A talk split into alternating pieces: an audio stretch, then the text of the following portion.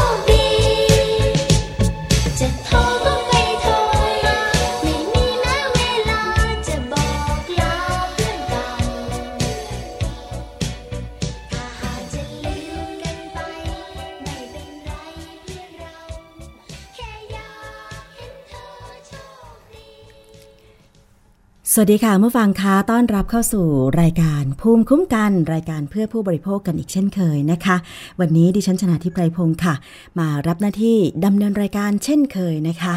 ที่วิทยุ ไทย PBS www.thaipbsradio.com แล้วก็ฟังพร้อมกันจากสถานีวิทยุชุมชนที่เชื่อมโยงสัญญาณนะคะ ไม่ว่าจะเป็นวิทยุชุมชน คนหนองย่าไซจังหวัดสุพรรณบุรีค่ะ FM 107.5เมกะเฮิรตซ์นะคะ แล้วก็วิทยุชุมชนปฐมสาคร จังหวัดสมุทรสาคร FM 106.25เมกะเฮิรตซ์ค่ะ รวมไปถึงสถานีวิทยุชุมชนคนเมืองลี้จังหวัดลำพูนนะคะ FM 103.75เมกะเฮิรตซ์สถานีวิทยุชุมชนวัดโพบาลังจังหวัดราชบุรี FM 103.75เมกะเฮิรตซ์สถานีวิทยุชุมชนเทศบาลทุ่งหัวช้างจังหวัดลำพูน FM 106.25เมกะเฮิร์และวิทยุชุมชนคนเขาวงจังหวัดกาลสิน FM 89.5เมกะเฮิร์ค่ะ เป็นยังไงบ้างคะคุณผู้ฟังสบายดีหรือเปล่า อย่างเพลงที่ทักทายคุณผู้ฟังไปเมื่อสักครู่นี้นะคะ เป็นเพลงเก่าๆ ของวง XYZ นะคะทำไมดิฉันรู้จัก ดิฉันอ่านชื่อมานะ จริง ๆ ก็ อะ ไม่ได้อยู่ในยุคนั้นหรอก อืม ก็สบายสบายกันสำหรับในช่วงวันนี้นะคะ คิดว่าหลายคนคงทำงานกันอย่าง มีความสุขนะคะ พูดถึงเรื่องสบายหรือไม่สบาย คนเราถ้าไม่เจ็บป่วยก็สบายใช่ไหมคะ แต่ทีนี้เมื่อเราเจ็บป่วยเนี่ยก็ต้องคิดถึงโรงพยาบาล หรือสถานบริการสาธารณสุข เพื่อที่จะรักษาอาการเจ็บป่วยเหล่านั้น คงไม่มีใครที่สบายดีแล้วไปโรงพยาบาลเนาะดิฉันเองก็เหมือนกันค่ะ คือถ้าเป็นไปได้เนี่ยไม่อยากเจ็บป่วย แต่คนเรามันหลีกหนีไม่พ้นจริง ๆ เพราะฉะนั้นเนี่ยการรักษาพยาบาลจะมีสิทธิอะไรไหมที่มา ช่วยดูแลสุขภาพของเรา ตอนนี้ประเทศไทยของเราก็มีสิทธิ์ รักษาพยาบาลอยู่3สิทธิ์นั่นก็คือสิทธิ์ของข้าราชการ สิทธิ์ประกันสังคม และสิทธิ์บัตรทองของสปสชนะคะ ซึ่งสิทธิ์บัตรทองเนี่ยมีประชาชน ใช้สิทธิ์นี้กันหลายสิบล้านคนมากที่สุดในสัดส่วนของ 3 กองทุน 3 สิทธิ์นี้นะคะ แต่ เมื่อวันก่อนได้นำเสนอไปเกี่ยวกับเครือข่าย ผู้บริโภคเครือข่าย คนรัก หลักประกันสุขภาพ ที่รวมตัวกันยื่นหนังสือต่อท่านนายกรัฐมนตรี เพื่อขอให้พิจารณาในการแก้ไข พรบหลักประกันสุขภาพ เพราะว่ามีหลายประเด็นที่เป็นกังวลว่า ถ้าเกิดแก้ไขกฎหมายฉบับนี้แล้วเนี่ยจะกระทบกับประชาชนผู้ใช้สิทธิ์สปสช ซึ่งรายละเอียดได้เสนอไปแล้วว่ามีความเป็นห่วงเรื่องอะไรบ้าง ทั้งเรื่องของการแก้ไขที่มาของบอร์ดสปสช ที่ลดสัดส่วน เครือข่ายของผู้บริโภค เครือข่ายประชาชน ในการเข้าไปนั่งเป็นกรรมการบอร์ดสปสช ลง แต่กลับไปเพิ่มสัดส่วน ให้กับเจ้าหน้าที่ของสาธารณสุขแทนนะคะ รวมไปถึงการจัดซื้อ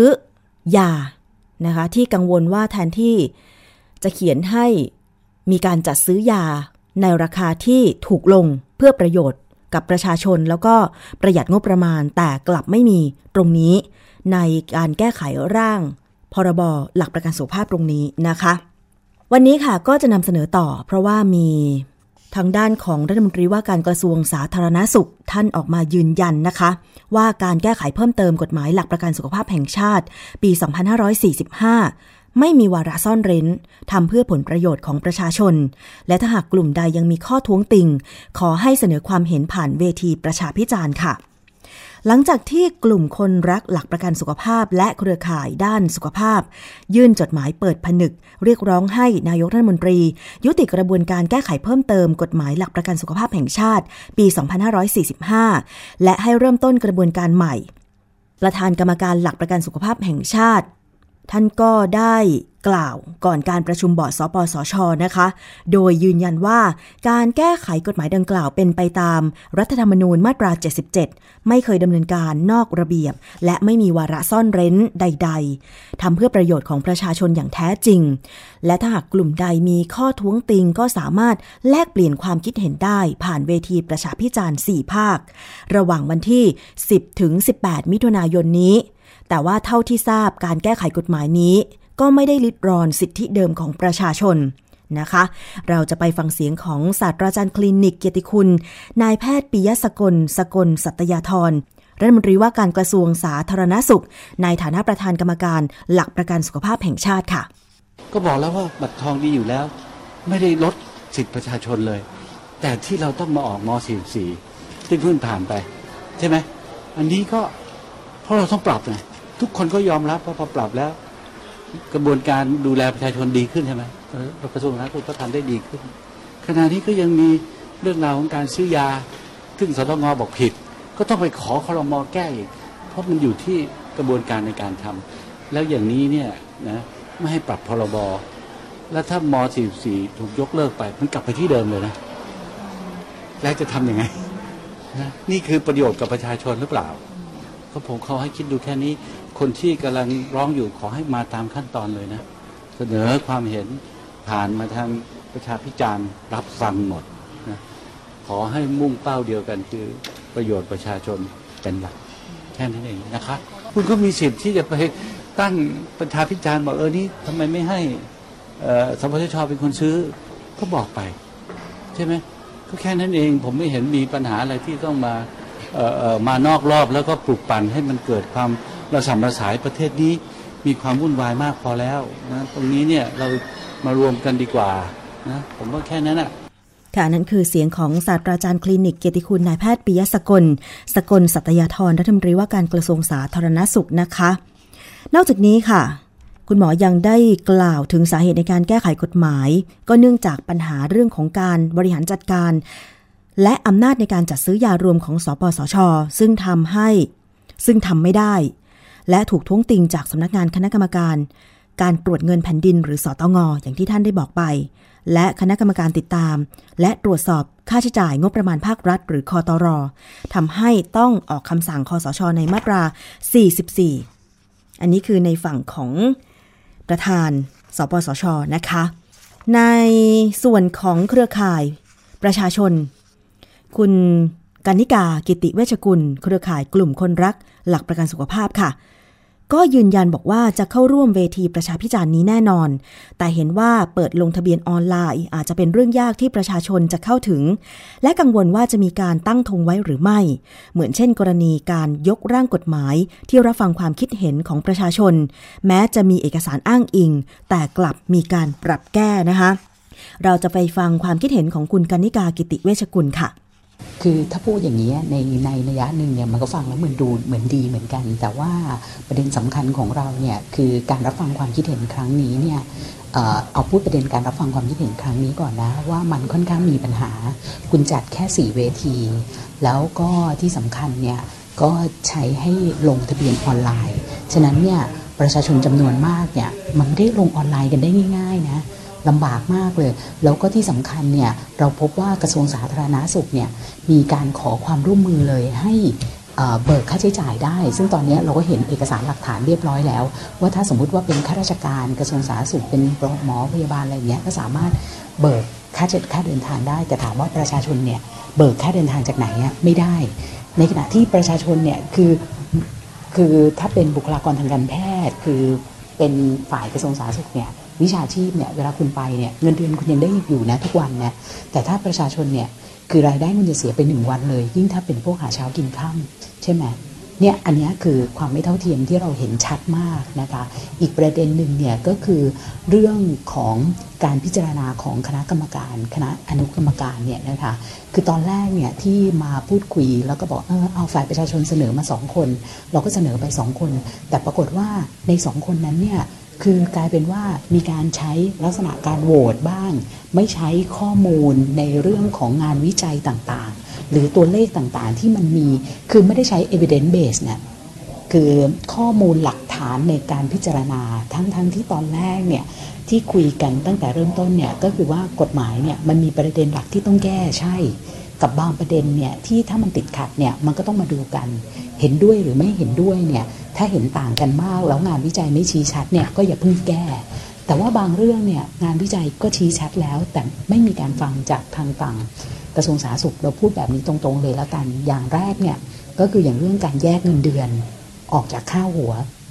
ซึ่งที่ผ่านมาเนี่ยสวรสเคยได้สนับสนุนงานวิจัยเนี่ยแล้วคุณหมอจิรุตเองเนี่ยก็เคยนำเสนอแล้วด้วยว่าการแยกเงินเดือนเนี่ยมันไม่ได้จะทำให้กระทรวงสาธารณสุขเนี่ยจัดการเงินเดือนได้ง่ายขึ้น เพราะว่า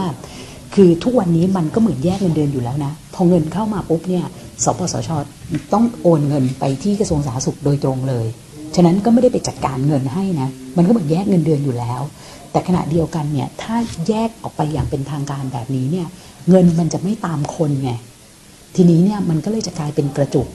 คือโรงพยาบาลใหญ่เนี่ยก็จะยังสามารถที่จะมีบุคลากรทางการแพทย์มาก ในขณะที่โรงพยาบาลขนาดเล็กเนี่ยก็จะกลายเป็นว่าไม่มีบุคลากรทางการแพทย์ มันก็จะกลายเป็นการไม่แก้ปัญหาการกระจายตัว ซึ่งตอนนี้เนี่ยอย่างที่บอกว่าหมอคนหนึ่งเนี่ยดูคนกรุงเทพ700 คน ถ้าทั้งประเทศ 2,000 คน แต่ถ้าภาคอีสานภาคเดียว 12,000 คนแบบนี้ปัญหานี้จะยิ่งรุนแรงมากขึ้นงานวิจัยมันมีอยู่ แต่ว่าคนของกระทรวงก็ยืนยันว่าจะเอา หรือที่เราเห็นชัดที่สุดเนี่ยก็คือตอนทำ concept paper คุณบอกว่าเราบอกว่าขอให้กรรมการข้างเราเนี่ยก็บอกว่าขอให้บันทึกที่ส่วนที่เสียงข้างน้อย ว่าเสียงข้างน้อยเขามีเหตุผลยังไง ในการถึงไม่เห็นด้วย ก็ปรากฏว่าไอ้บันทึกเสียงข้างน้อยก็ไม่มี ต้องกดดันกันจนแบบเรียกว่าถึงที่สุดอะถึงกว่าจะมีบันทึกเสียงข้างน้อย ซึ่งพี่คิดว่าเรื่องแบบนี้เนี่ยมันทำให้เรารู้สึกว่าเฮ้ยหรือมันมีตั้งธงหรือเปล่าใช่ปะแล้วเดี๋ยวน้องๆลองไปดูนะคะ ตอนนี้มันมีแอนิเมชันอยู่ตัวหนึ่งที่ออกมาเรื่องนี้แอนิเมชันเนี้ยสอชอเป็นคนทำเพราะว่าสอชอเขารับเรื่องรับฟังความคิดเห็น ปรากฏว่ามีคำสั่งให้มีการแก้ไขแอนิเมชันตัวนี้ แล้วเดี๋ยวลองเอาอันใหม่กับอันเก่ามาลองเทียบกันแล้วกัน ว่ามันเกิดอะไรขึ้น ซึ่งพอเป็นแบบนี้ถามว่ามีอะไรมีปัญหาอะไรเห็นด้วยไม่เห็นด้วยให้ไปพูดในเวทีรับฟังความคิดเห็นเนี่ย พี่ว่าบางทีเนี่ยมันถูกตั้งธงไว้แล้วเนี่ย ถามว่าความไว้วางใจมันมีไหมความไว้วางใจมันมีน้อยมากเนี่ยก็อาจจะต้องไปลองดูในกระบวนการของคณะกรรมการต่างๆว่าในการประชุมเป็นยังไงอะไรอย่างเงี้ยไม่มีไม่มีธงเลยเหรอนะ อย่างที่พี่บอกเนี่ย คือกระบวนการเนี่ยนี่มันไม่ถูกเราก็ถอยหลังกลับมาตั้งใหม่ดิใช่ไหมล่ะ เพราะว่าคือถ้าแก้ไม่ดี อย่าแก้ หรือถ้าแก้แล้วทำให้คือไม่ล้มแต่ระบบอ่อนแอ ไม่สามารถดูแลประชาชนได้ทำให้ระบบไม่เป็นที่พึ่งหวังของประชาชนเนี่ย คือเรื่องแบบนี้เนี่ยอย่าทำเลยซะยังจะดีกว่า ค่ะนั่นคือเสียงของคุณกันิกากิติเวชกุลเครือข่าย กลุ่มคนรักหลักประกันสุขภาพนะคะ ที่บอกว่าจะเข้าร่วมในการ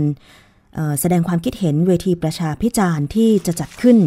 ของสปสช นี้แน่นอนก็คือระหว่างวันที่ 10 ถึง 18 มิถุนายน 2560 นี้ เห็นว่า จะกระจายไปจัดในหลายจังหวัดใหญ่ ๆ นะคะ แต่ว่าคงจะต้องเข้าไปลงทะเบียนออนไลน์ ถ้าเกิดว่าจะเข้าร่วมเวทีประชาพิจารณ์นี้นะคะดิฉันไม่แน่ใจว่าตอนนี้เนี่ยมีการปิดการลงทะเบียนเข้าร่วมงานหรือยังนะคะ ยังไงถ้าใครสนใจก็ลองเข้าไปลงทะเบียนเพื่อร่วมเวทีดู แต่คุณกนิกาก็บอกว่าภาคประชาชนถ้าจะเดินทางคงต้องออกค่าใช้จ่ายเองใช่ไหมคะ แต่ว่าถ้าเป็นในส่วนของเจ้าหน้าที่กระทรวงสาธารณสุขเป็นข้าราชการเนี่ย เห็นว่ามีค่าเดินทางในการไปร่วมเวทีประชาพิจารณ์ ตรงนี้ให้ด้วยเนี่ยนะคะ อันนี้ก็เป็นความยากลำบากนิดนึง แต่ว่าคิดว่าท่านไหนที่สนใจเนี่ยก็น่าจะเข้าไปร่วมได้นะคะ คือเราเราอยากไปอะ่ะ เราก็คงจะต้องหาทางไปได้อย่างแน่นอนนะคะ ยังไง ถ้ามีความคืบหน้าการประชาพิจารณ์ เกี่ยวกับการแก้ไขร่างกฎหมาย หลักประกันสุขภาพแห่งชาติ ปี 2545 นี้เป็นอย่างไรทางรายการภูมิกันจะนำมาเสนออีกครั้งหนึ่งนะคะ มาถึงประเด็นเรื่องของสุขภาพ มี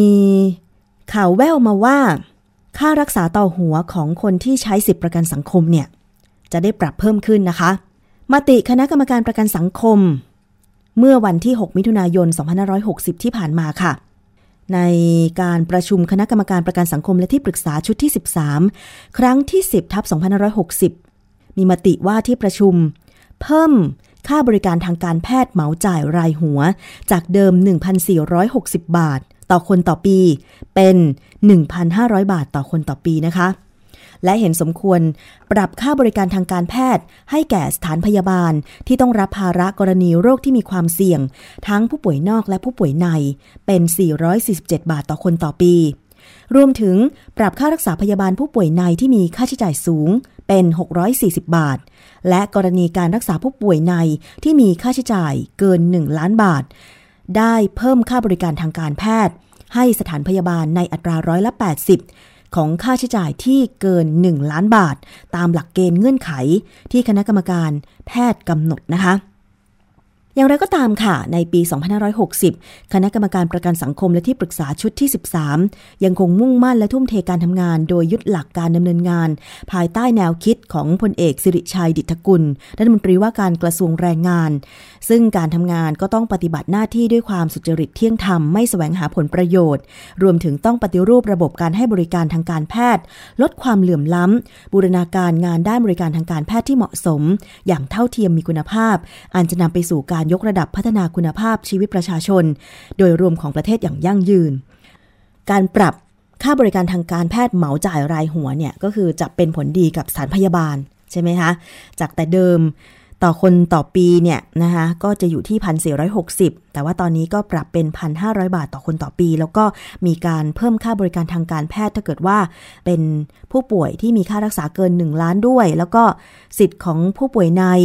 ผู้ป่วยที่มีค่าใช้จ่ายสูงด้วย อันนี้เป็นผลดีกับสถานพยาบาลนะคะ เมื่อมีค่าบริการที่เพิ่มขึ้น แน่นอนว่านี่มันเป็นอัตราถัวเฉลี่ย ใครที่ร่วมจ่ายประกันสังคมแต่ไม่เจ็บป่วย ไม่ค่อยจะไปรับการรักษาพยาบาลเลยเนี่ย ถือว่าโชคดีแล้ว ไม่ต้องอยากไปเนาะใช่ไหมคะ แต่ว่าก็จะถัวเฉลี่ยกันให้สำหรับคนที่ป่วย อาจจะป่วยมากป่วยน้อยที่เข้าโรงพยาบาลก็จะได้ถัวเฉลี่ยกันไป สถานพยาบาลก็ลดการขาดทุนได้มากขึ้น ก็หวังว่าการบริการทางการแพทย์สำหรับสิทธิ์ของประกันสังคมนั้นจะดีขึ้น หลังจากที่ประกันสังคมเองก็มีการปรับเพิ่มสิทธิประโยชน์ให้กับผู้เข้าร่วมกองทุนประกันสังคมเนี่ยมาหลายครั้ง แต่ว่าดูเหมือนว่ายังได้สิทธิ์น้อยกว่า สิทธิ ของการรักษาพยาบาลของราชการอยู่ใช่ไหมคะ อย่างเช่น สิทธิการทำฟันเนี่ย ปีหนึ่งได้ 900 บาท จากแต่เดิม 600 บาท ซึ่งตอนนี้เนี่ยขูดหินปูนทีนึงก็ไม่ต่ำกว่า 500 บาทแล้วใช่ไหมคะ 900 บาทนี่ ถ้าสมมติว่าไปขูดหินปูน 500 บาท ปีหนึ่งก็ไปขูดครั้งหนึ่ง ก็เหลือ 400 บาทไปทำอะไรดีล่ะ ก็ทำอย่างอื่นไม่ได้ใช่ไหมคะแต่บางคนเนี่ยมีปัญหาเรื่องฟันเยอะอย่างเช่น รักษารากฟันอันนี้ก็หลายพันบาท จัดฟันนี่ไม่ได้แน่นอน นะถอนฟันทีหนึ่งเนี่ยดิฉันไม่แน่ใจว่าตอนนี้โรงพยาบาลของรัฐเนี่ย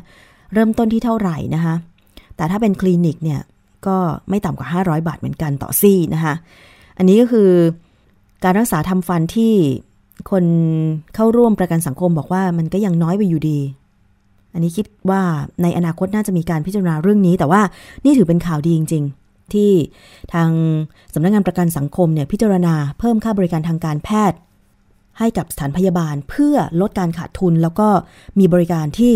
ดีขึ้น แพทย์พยาบาลเจ้าหน้าที่สาธารณสุขจะได้มีกำลังใจในการทำงานเพิ่มมากขึ้นนะคะ เพราะว่าจริงๆแล้วเนี่ยคนที่ร่วมจ่ายก็หลายเปอร์เซ็นต์ต่อเดือนใช่ไหมคะ รัฐจ่าย แล้วก็ผู้ประกันตนจ่าย รวมถึงสถานที่ทำงานจ่ายร่วมกันเป็น 3 ส่วน ใช่ไหมคะสำหรับประกันสังคมอันนี้ก็ถือว่าเป็นเป็นสิ่งที่ดีแล้วนะคะ นิมิตหมายที่ดีค่ะ เอาละอีกเรื่องหนึง่งไม่พูดไม่ได้เลยนะคะ เมื่อรักสุขภาพก็ต้องไปออกกำลังกาย สถานออกกำลังกาย True Fitness ตอนนี้เนี่ย ประกาศปิดตัวลงไปแล้วอีกหนึ่งรายทำให้สมาชิกก็หวั่นๆว่าเอ๊แล้วจะขอเงินคืนจะเรียกค่าชดเชยอะไรอย่างไร เพราะว่าจ่ายเงินไปแล้ว แต่ว่าปิดไปใช้บริการไม่ได้เนี่ยจะทำยังไงนะคะ ก็กลายเป็นประเด็นร้อนบนโลกออนไลน์เลยค่ะ เมื่อมีการตั้งกระทู้ในพันทิปบอกว่า True Fitness แคราย ปิดไม่มีการแจ้งลูกค้าเลย นอกจากข้อความในกระดาษ ซึ่งภายในข้อความก็ระบุว่า True Fitness สาขาเอสพลานาดงามวงศ์วานแคราย ขอปิดให้บริการเนื่องจากระบบไฟฟ้าขัดข้อง แต่ให้สมาชิกสามารถไปเล่นฟิตเนสได้ที่สาขา Exchange Tower อโศกได้ ซึ่งเป็นการแจ้งผ่านแผ่นกระดาษที่ติดอยู่หน้าฟิตเนสเท่านั้น ก่อนหน้านี้เมื่อช่วงปลายปี 2559 ก็ได้ปิดสาขาที่เซนแอท เซ็นทรัลเวิลด์ไปแล้วทำให้ลูกค้าเกิดความไม่พอใจค่ะ เพราะว่า สาขานี้มีการแจ้งปิดหลายครั้ง อีกทั้งยังไม่มีการแจ้งผ่านช่องทางอื่น อย่างเช่น การส่งข้อความสั้น SMS หรืออีเมล ที่เป็นช่องทางส่วนตัวของลูกค้า มีเพียงการพิมพ์ข้อความในกระดาษแล้วก็ไปแปะอยู่หน้าฟิตเนสทำให้บางคนไม่รู้และแต่งตัวเพื่อจะมาเล่นฟิตเนส แต่พอมาเจอข้อความว่าปิดก็แต่งตัวมาเกอร์เลยทำให้เกิดการคาดคะเนไปต่างๆ นานาว่าที่จริงแล้วทาง True Fitness ไม่ได้จ่ายค่าไฟ และไม่ได้จ่ายค่าเช่าที่ทำให้ต้องปิดบริการ แต่พอผ่านไปไม่ทันข้ามวัน ปรากฏว่าสาขาที่เหลือหนึ่งเดียวก็คือสาขา Exchange Tower อโศก ก็ได้ทำการปิดตัวลงเช่นกันค่ะ โดยที่ไม่มีการแจ้งบอกลูกค้าล่วงหน้าแต่อย่างใด และมีการแชร์ภาพด้วยข้อความ True Fitness today is the last day True Fitness วันนี้จะเป็นวันสุดท้ายแล้ว จากกรณีที่เกิดขึ้นเนี่ยพบว่ามีลูกค้าหลายรายได้รับผลกระทบค่ะ บางรายได้ทำสัญญาเป็นสมาชิกล่วงหน้าแล้วเนี่ยนะคะ3-5ปี ทั้งค่าสมาชิกค่าเทรนเนอร์ที่จ่ายกันล่วงหน้าไปแล้ว และยังมีบริษัทบางแห่ง เพิ่งจ่ายค่าสมาชิกให้กับพนักงานแบบเหมารายปี4-5แสนบาทไปแล้วด้วย ซึ่งสมาชิกรายหนึ่งนะคะให้สัมภาษณ์บอกว่าเริ่มมาเอะใจตั้งแต่ช่วงวันเสาร์ที่ผ่านมาแล้วค่ะ เมื่อมีการยกเลิกคลาสสอนทั้งหมด ลงอย่างเช่น คลาสโยคะ คลาสมวย แต่ยังเปิดให้เล่นอุปกรณ์ออกกำลังกายตามปกติ โดยมารู้ว่าเทรนเนอร์และพนักงานไม่ได้รับเงินเดือนมา 2 เดือนแล้ว เมื่อมีการสอบถามไปยังสำนักงานใหญ่ที่ประเทศสิงคโปร์ก็ไม่ได้รับคำตอบใด ๆ พอมาเช้าวันจันทร์ของสัปดาห์นี้เนี่ยนะคะ พนักงานเริ่มไม่มาทำงาน จนมีป้ายปิดเมื่อช่วงเย็นของวันที่ 8 มิถุนายน 2560 เหตุการณ์นี้ก็ไม่ใช่ครั้งแรกค่ะ เพราะว่าเมื่อช่วงปลายปี 2559 True Fitness ได้ปิดสาขาที่ Central World แบบกระทันหัน โดยให้ย้ายมาเล่นที่สาขา Exchange Tower อโศก พร้อมกับมีข่าวว่า True Fitness ค้าง ไม่ได้จ่ายเงินเดือนให้กับพนักงาน แล้วเรื่องก็เงียบหายไป จนกระทั่งมาเกิดอีกครั้งกับสาขาที่เหลืออยู่ ก็คงจะเคยได้ยินข่าว ที่ว่า California Wow Fitness ที่ ปิดตัวไปทุกสาขาแล้ว แล้วตอนนี้เนี่ย ผู้ที่เคยจ่ายเงินเป็นสมาชิกยังคงดำเนินการทางกฎหมายเพื่อให้ California Fitness เนี่ยนะคะ จ่ายคืนเงินค่าสมาชิกและการชดเชยต่างๆ เรื่องยังไม่ไปถึงไหนเลยนะคะ คุณผู้ฟัง หรือกรณีของ e n s o g o ในเว็บไซต์ e n s o g o ที่ให้คนไปซื้อคูปอง และนำไปใช้ตามร้านค้าต่างๆ เพื่อ ที่จะได้ราคาที่ถูกลง แต่ตอนนี้ e n s o g o ก็ปิดไปแล้วเช่นกัน ผู้ที่ซื้อคูปองผ่านเว็บไซต์นี้ รวมตัวกันเรียกร้องความเป็นธรรม True Fitness เนี่ย เป็นธุรกิจฟิตเนสโยคะภายใต้ บริษัท The True Group สัญชาติสิงคโปร์ค่ะ ประกอบธุรกิจด้านฟิตเนสและด้านสุขภาพ เริ่มดำเนินการมาตั้งแต่ปี 2547 แต่ว่าเข้ามาทำการตลาดในประเทศไทย ในปี 2549 เปิดสาขาแรกในไทยที่ตึก Exchange Tower อโศก มีพื้นที่ให้บริการถึง 3 ชั้นนะคะ ต่อมาได้ขยายสาขาไปยัง Zen at CentralWorld และเอสพลานาดงามวงวานแคราย ปัจจุบัน The True Group ได้ทำการตลาดใน 5 ประเทศนะคะ ก็ได้แก่ สิงคโปร์ มาเลเซีย ไทย ไต้หวัน แล้วก็จีน จากงบการเงินที่ได้เปิดเผยนะคะ บอกว่า True Fitness จดทะเบียนก่อตั้งด้วยทุนจดทะเบียน 30 ล้านบาท โดยมีกรรมการสองคนก็คือนายพานุวัตรแพรรัตนกุล และนางสาวสสิธรมูลใจทราย และได้แจ้งงบการเงินปี 2558 มีรายได้ 276 ล้านบาท ต้นทุนขาย 245 ล้านบาท กำไรขั้นต้น 0 บาท ค่าใช้จ่ายในการขายและบริการ 66 ล้านบาท รวมรายจ่าย 316 ล้านบาท ดอกเบี้ย 9.6 ล้านบาท และขาดทุนสุทธิ 49 ล้านบาท นี่เป็นผู้ประกอบการฟิตเนสอีกรายหนึ่งที่จะซ้ำรอยกับ California Wowหรือเปล่า แต่ตอนนี้คือ พอมีการปิดทุกสาขาเนี่ยนะคะ มันก็เกือบร้อยเปอร์เซ็นต์แล้วค่ะว่า True Fitness ปิด ทำให้สมาชิกที่จ่ายเงินล่วงหน้า เพื่อไปใช้บริการ รายปีก็ตาม รายเดือนก็ตามเนี่ย ต้องดูสัญญาค่ะ ต้องเก็บสัญญาไว้นะคะสำหรับใครที่เป็นสมาชิกของ True Fitness จ่ายเงินไปล่วงหน้าแล้วหลายบาทเนี่ยนะคะ ไปรื้อสัญญามาดูค่ะ ถ้าติดต่อทางสถานประกอบการ True Fitness ไม่ได้ คงจะต้องใช้ช่องทางการร้องเรียนแล้วนะคะ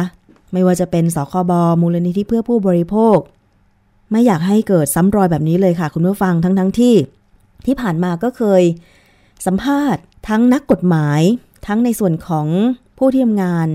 ด้านผู้บริโภคมาโดยตลอดว่า เวลาที่จะไปเป็นสมาชิกของสถานออกกำลังกายฟิตเนสต่างๆ ควรจะดูสัญญาให้ดี สัญญาตอนนี้นะคะ เขาห้ามทำสัญญาสถานออกกำลังกายเกิน 1 ปี เพราะว่ามีประสบการณ์มาจากแคลิฟอร์เนียวาวที่ว่า มีการโฆษณาให้เป็นสมาชิกได้ตลอดชีวิต ด้วยค่าสมาชิกกี่หมื่นกี่หมื่นก็ว่าไป อันนี้ไม่ได้แล้วนะคะ สัญญาของสถานออกกำลังกายฟิตเนสต่างๆทำได้ค่ะ แต่ไม่เกิน 1 ปี แต่จากข่าวที่ว่ามีคนจ่ายเงินล่วงหน้าไป 3-5 ปีนี่ไม่แน่ใจเหมือนกันว่ารายละเอียดของสัญญานั้นเป็นอย่างไรและก่อนทำสัญญาผู้บริโภคได้ อ่านละเอียดหรือเปล่า เดี๋ยวคงจะมีเรื่องราวเกี่ยวกับ True Fitness ตรงนี้ตามมาอีกเยอะเลย ติดตามได้ในรายการภูมิคุ้มกันรายการเพื่อผู้บริโภคค่ะ เอาละค่ะช่วงนี้ พักกันสักครู่หนึ่งฟังเพลง สบายๆกันก่อน แล้วเดี๋ยวช่วงหน้ามา ติดตามเรื่องอื่นกันต่อค่ะ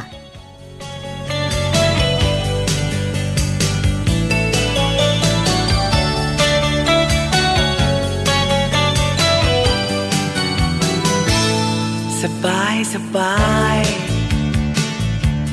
ถูกใจก็คบกันไป เพราะฉันเป็นคนไม่สนอะไร ไม่เคยคิดกวนใจใคร สบายสบาย หากเราจะคบ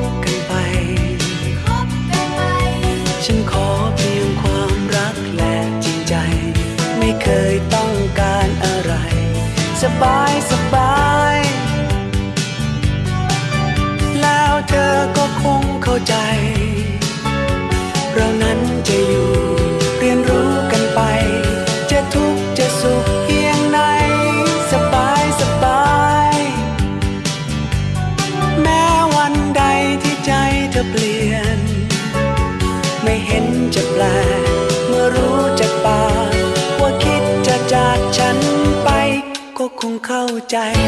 ว่าเธอต้องไป ก็คงเสียใจและคงเสียดาย แต่ก็ยังสบาย หากเธอจะทิ้งกันไป เพราะฉันเป็นคนไม่ฝืนใจใคร ก็คงเลิกรากัน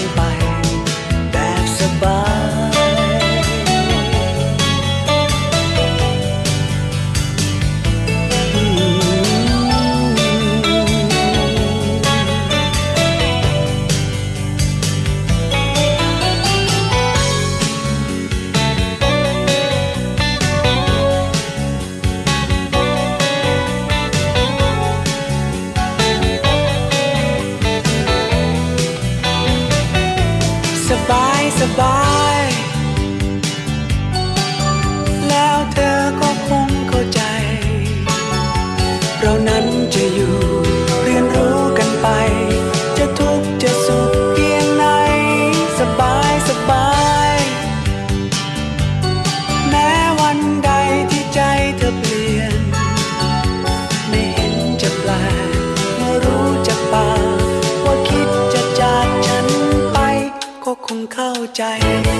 เธอต้องไป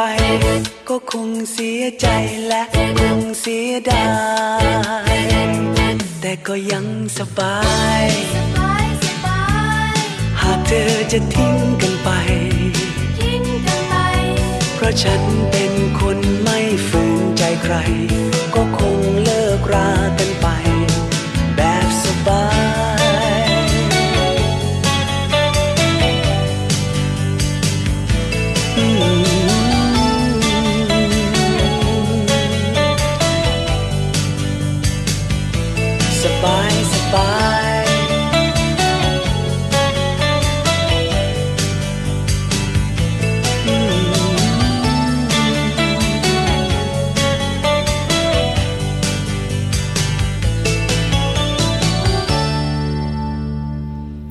สบายสบายนะคะ คุณผู้ฟังหวังว่าทุกคนจะเป็นแบบนี้เนาะ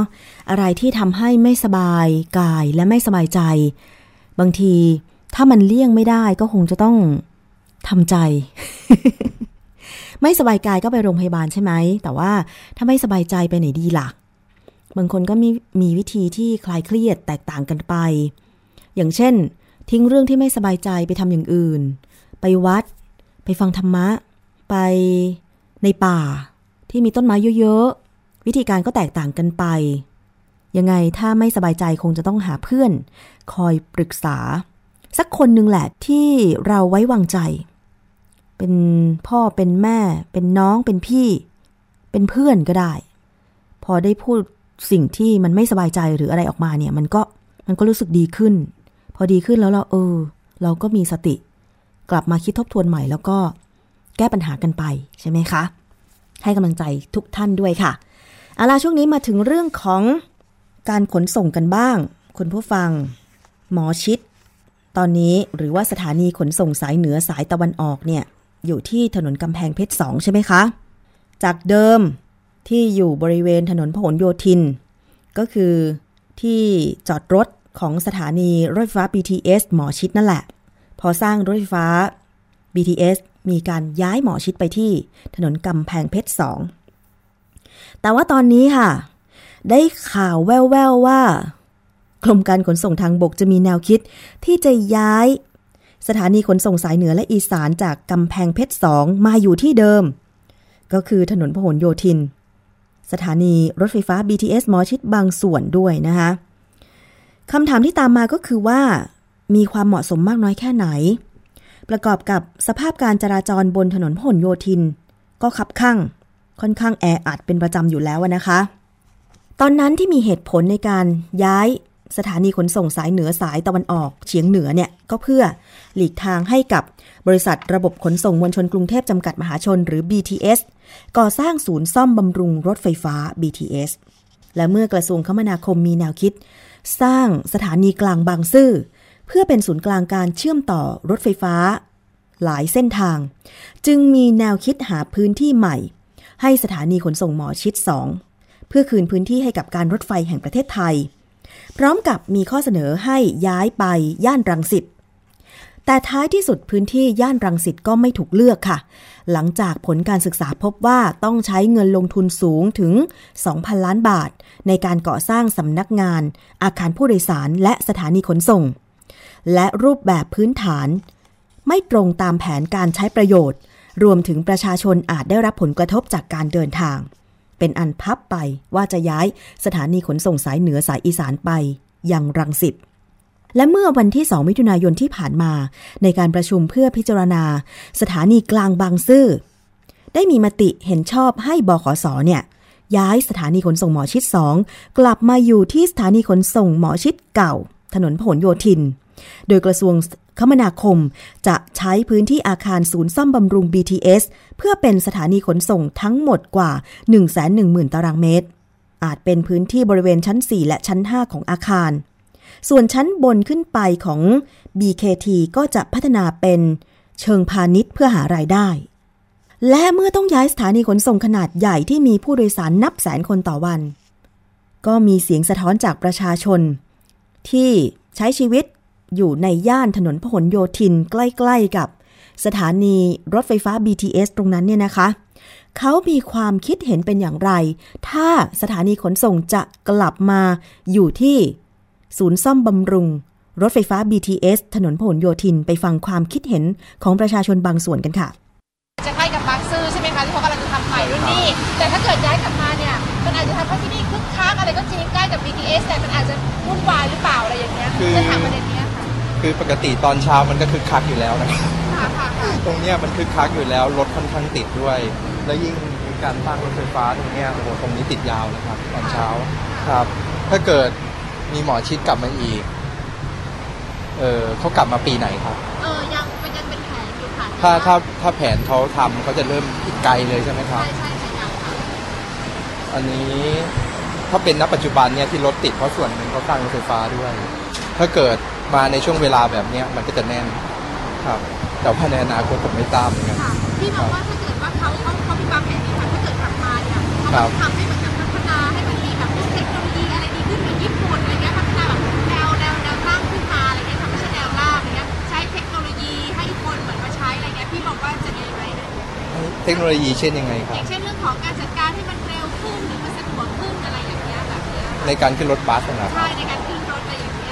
ในการขึ้นรถแบบประมาณว่ามาต่อใช่มารถไฟฟ้าใช่ แล้วก็ต่อลงตรงนี้เลยค่ะเออต้องเห็นภาพมากกว่านี้ก่อนนะครับ ถ้าเกิดพูดลอยๆอย่างนี้ ในเวลานี้นะตอนนี้ที่รถติดมากๆ ก็บอกได้แค่ว่ามันก็คงไม่มีใครเห็นด้วย แต่ถ้าเกิดเป็นในอนาคตที่สภาพการเดินทางถ้ามีรถไฟฟ้ามันเชื่อมถึงหมดแล้ว แล้วตรงนี้เกิดรถมันเบาจริง ๆ แล้วเวลานั้นค่อยว่ากัน ค่ะครับ พี่มองว่าหมอที่สองควรย้ายกลับมาที่นี่ไหมอืมข อตอบว่าตามสถานการณ์แล้วกันครับ แต่ถ้านักเวลานี้ณเวลานี้ที่รถติดขนาดนี้ยังไม่ควรครับตรงนั้นอาจจะสะดวกกับการที่จะเชื่อมต่อกับสถานีสถานีบางซื่อหรือเปล่าในมุมมองที่ที่ใช้หมดอ๋อเออเวลาผมขึ้นรถไปหมอชิดส่วนใหญ่ผมขึ้นรถเมล์จากป้ายนี้แหละครับ แล้วก็ไปหมอชิดไม่ไม่เคยนั่งไปถึงบางซื่ออ๋อค่ะค่ะครับมองตอนนี้คือว่าเรื่องรถติดอาจจะไม่ ใช่ถ้าในเวลาเนี่ยภาพรวมเป็นอย่างนี้อย่าเพิ่งย้ายดีกว่า แล้วถ้าถามคนส่วนใหญ่ที่เดินทางตรงนี้บ่อยๆส่วนใหญ่เขาก็คงมองภาพปัจจุบันเขาคงมองว่ามันก็ยังไม่เหมาะยกเว้นว่ามันจะมีภาพในอนาคตที่เห็นชัดก่อนนะครับ ว่าว่ามันรถไม่ติดจริงหรือเปล่า รถไฟฟ้ามาแล้วเนี่ย คนยังใช้เยอะไหม คนใช้เยอะพอที่รถจะไม่ติดไหม อาจจะต้องดูอนาคตก่อนอันนี้ความเห็นผมนะครับ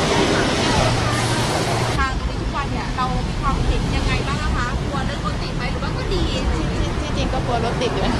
เพราะว่าบางวันมันก็ติดบางเนี่ยไปขึ้นรถตู้ที่เอ่อที่จะไปธรรมศาสตร์บางทีมันจอดแช่ตรงเนี้ยคือมันออกไม่ได้หนึ่งชั่วโมงค่ะก็กว่าที่จะไปถึงปลายทางที่ฟิวเจอร์มันค่ะแล้วเราไม่คิดว่าการที่จะย้ายจากหอที่สองมาตรงนี้แบบอาจจะสะดวกขึ้น BTS ง่ายไหมหรือยังไงหรือก็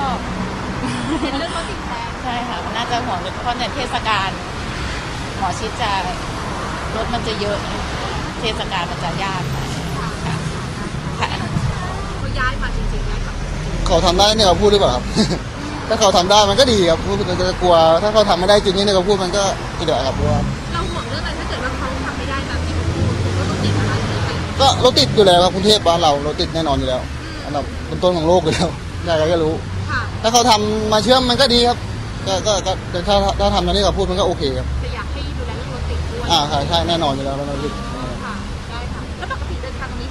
ไหมคะไม่ค่อยบ่อยคำนั้นที่จะมาสักทีนึงครับแล้วพอเรามานี่บรรยากาศเป็นยังไงบ้างรถติดนะหรือติดกับบางทีบางทีผมก็ต้องเลือกที่จะขึ้น BTS นะรถส่วนตัวมาอะไรเงี้ยครับเพราะว่าติดแน่นอนอยู่แล้วโดยช่วงเย็นๆนี้ต้องยิ่งขึ้นหาไปทางเลยแต่นั้นรถเมย์ยังยังคิดมากเลยครับวันนี้ครับครับบางรถติดครับเออทางโน้นมันก็กว้างดีอยู่แล้วเออทางนี้มันก็จะแออัดรถติดมากนะ ไม่ไม่คิดว่าจะมีลูกค้าเพิ่มเหรอเพราะว่ามันเหมือนกับเชื่อมต่อ BTS ได้สะดวกอะไรเลยอย่างเงี้ยมันก็สะดวกอยู่ครับ แต่มันรถมันจะติดมากแหละอืม ติดมากกว่าเดิมอะถ้าถ้าย้ายกลับมาทางนี้อืมอืมเพราะว่าขนาดทางโน้นมันถนนมันกว้างเนาะมันยังติดเลยอืมอืมอืมอืมครับ ได้โอเคพี่สั้นๆขอบคุณค่ะอันนั้นครับจะอยู่นั่นนะจะปีสองปีกันเงียบจะปีสองปีกันเงียบ อะแล้วถ้า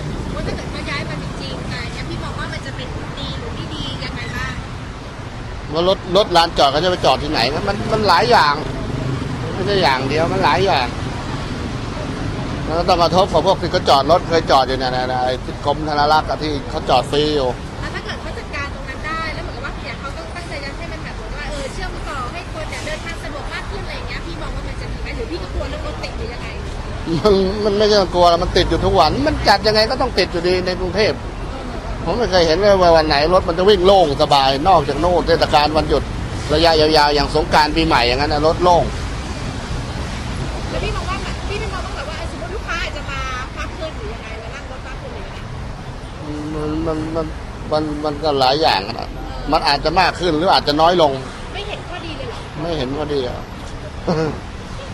โอเคได้ครับ ค่ะ นั่นคือเสียงของประชาชนบางส่วนที่ผู้สื่อข่าวของไทย PBS ลงไป สอบถามความคิดเห็นบริเวณถนนพหลโยธินนะคะ ใกล้ๆกับสถานีรถไฟฟ้า BTS หมอชิดนะคะ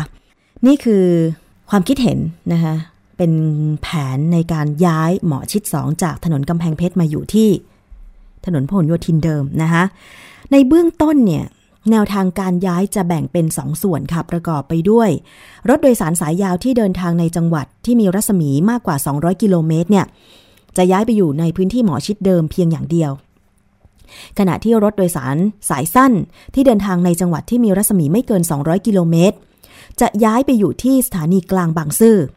แยกเป็นสองฝั่งเลยนะคะ โดยจุดนี้เนี่ยก็จะสามารถเชื่อมต่อกับระบบขนส่งสาธารณะอื่น ๆ ได้เลย อย่างเช่น รถโดยสารขสมกรถแท็กซี่ รถไฟความเร็วสูง เป็นต้นนะคะ ปัจจุบันที่ดินของสถานีขนส่งหมอชิด 2 มีประมาณ 70 ไร่ค่ะ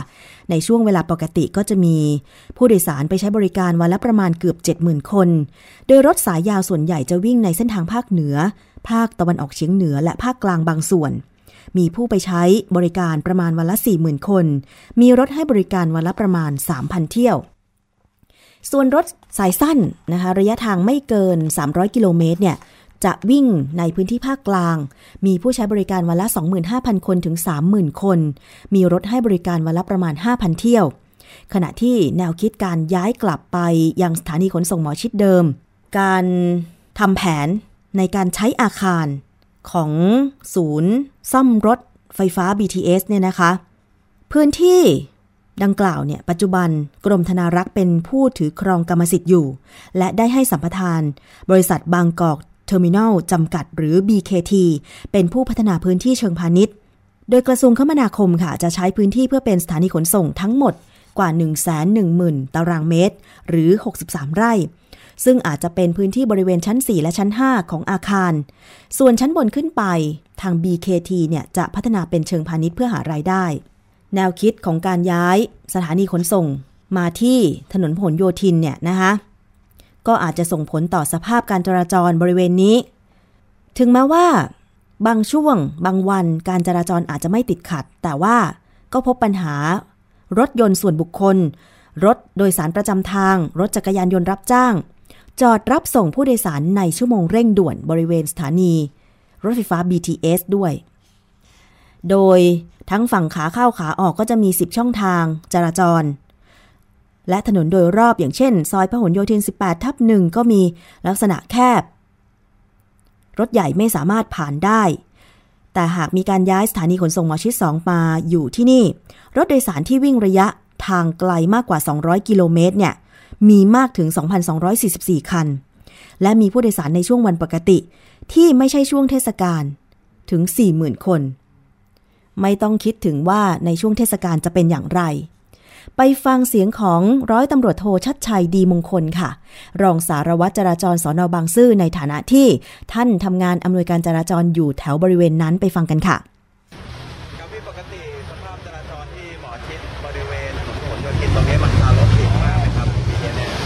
ก็จะมีช่วงเร่งด่วนช่วงเช้า เร่งด่วนก็คือประชาชนจะมาส่งผู้ส่งพูดง่ายมาส่งคนขึ้น BTS เพื่อที่จะต่อรถไปในเมือง ก็จะมีชะลอตัวช่วงจอด แต่เราก็จะจัดจราจรช่วงเร่งด่วนอะวสิบก็คือก็จะจัดไล่อย่างนี้ แต่ว่ามันก็อาจจะเคลื่อนตัวช้านิดนึงแต่ว่าจะไม่กระทบถึงทหารไทย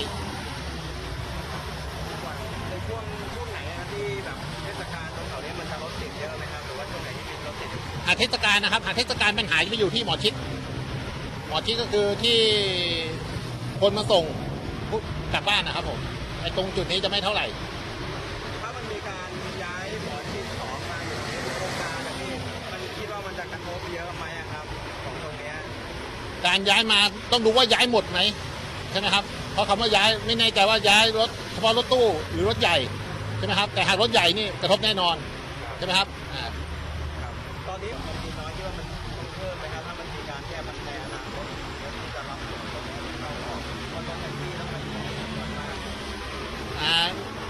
ปัญหา